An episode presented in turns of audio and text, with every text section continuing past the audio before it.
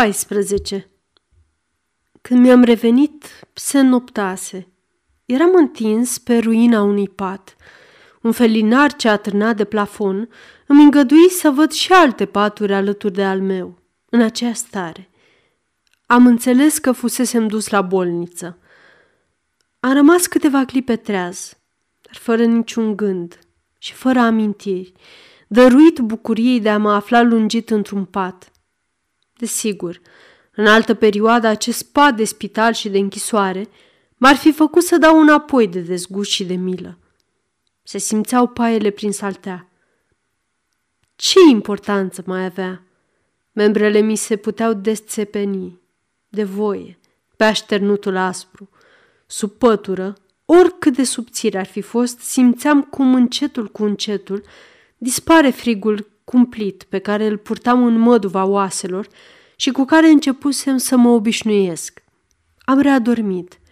Un zgomot puternic mă trezi. Mijeau zorile. Zgomotul venea de afară. Patul mi era lipit de fereastră. M-am ridicat în capul oaselor să văd ce se întâmplă. Fereastra dădea spre curtea cea mare din bisetră. Curtea era plină de oameni. Două șiruri de veterani, abia dacă puteau ține liberă, în mijlocul mulțimii, o cale îngustă de-a lungul curții. Printre aceste două rânduri de ostași treceau încet, hurducate de fiecare piatră, cinci căruțe lungi, încărcate cu bărbați. Plecau ocnașii. Căruțele n-aveau coviltir.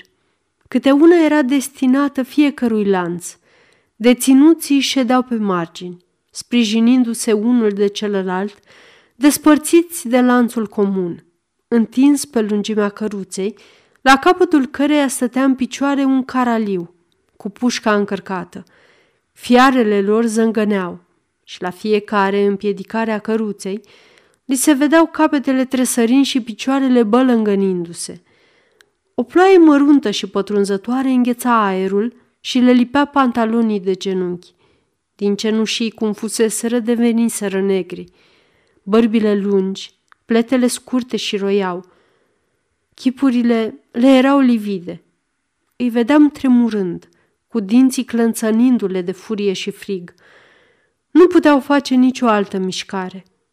Odată agățat de lanț, nu mai ești decât o rotiță din această hidoasă mașinărie ce se mișcă precum un singur om. Inteligența trebuie să abdice. Șbilțul o condamnă la moarte și animalul însuși nu-și mai poate îngădui nevoi sau pofte decât la ore fixe. Așa nemișcați, majoritatea goi pe jumătate, cu capetele descoperite și picioarele clopotite, își începeau călătoria de 25 de zile, cărați de aceleași căruțe, îmbrăcați cu aceleași straie, sub soarele lui cuptor sau ploile reci ale lui noiembrie – S-ar spune că oamenii ar voi ca cerul să le fie părtaș la jumătate din sarcinile de călăi. Între guloată și căruțe se inițiase nu știu ce dialog oribil, înjurături dintr-o parte, bravări de cealaltă, imprecații din ambele părți, dar la un semn al capitanului văzui loviturile de ciomac curgând cu nemiluita și la voia întâmplării în căruțe – peste umeri sau capete, și toate reintrară în calmul exterior numit ordine. Dar ochii nu steau de răzbunare și pumnii nenorociților se crispau pe genunchii lor. Cele cinci căruțe, escortate de jandarmi, călări și de caralii pe jos, dispărură pe rând, sub poarta înaltă și boltită a închisorii bisetră.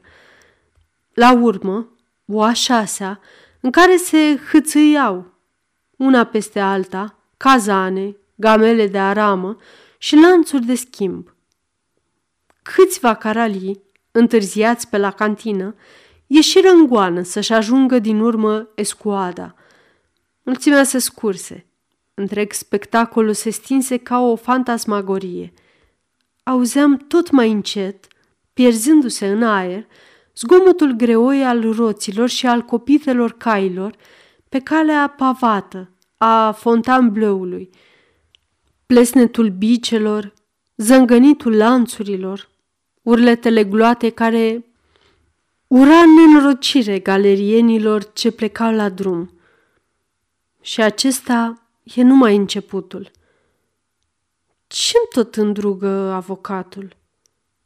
Galerele, da, mai curând de o mie de ori mort, mai curând eșafodul decât galera, mai curând neantul decât infernul, mai curând îmi ofer gâtul cuțitului lui ghilotin decât șbilțului convoiului cu galerieni. Galerele, Doamne!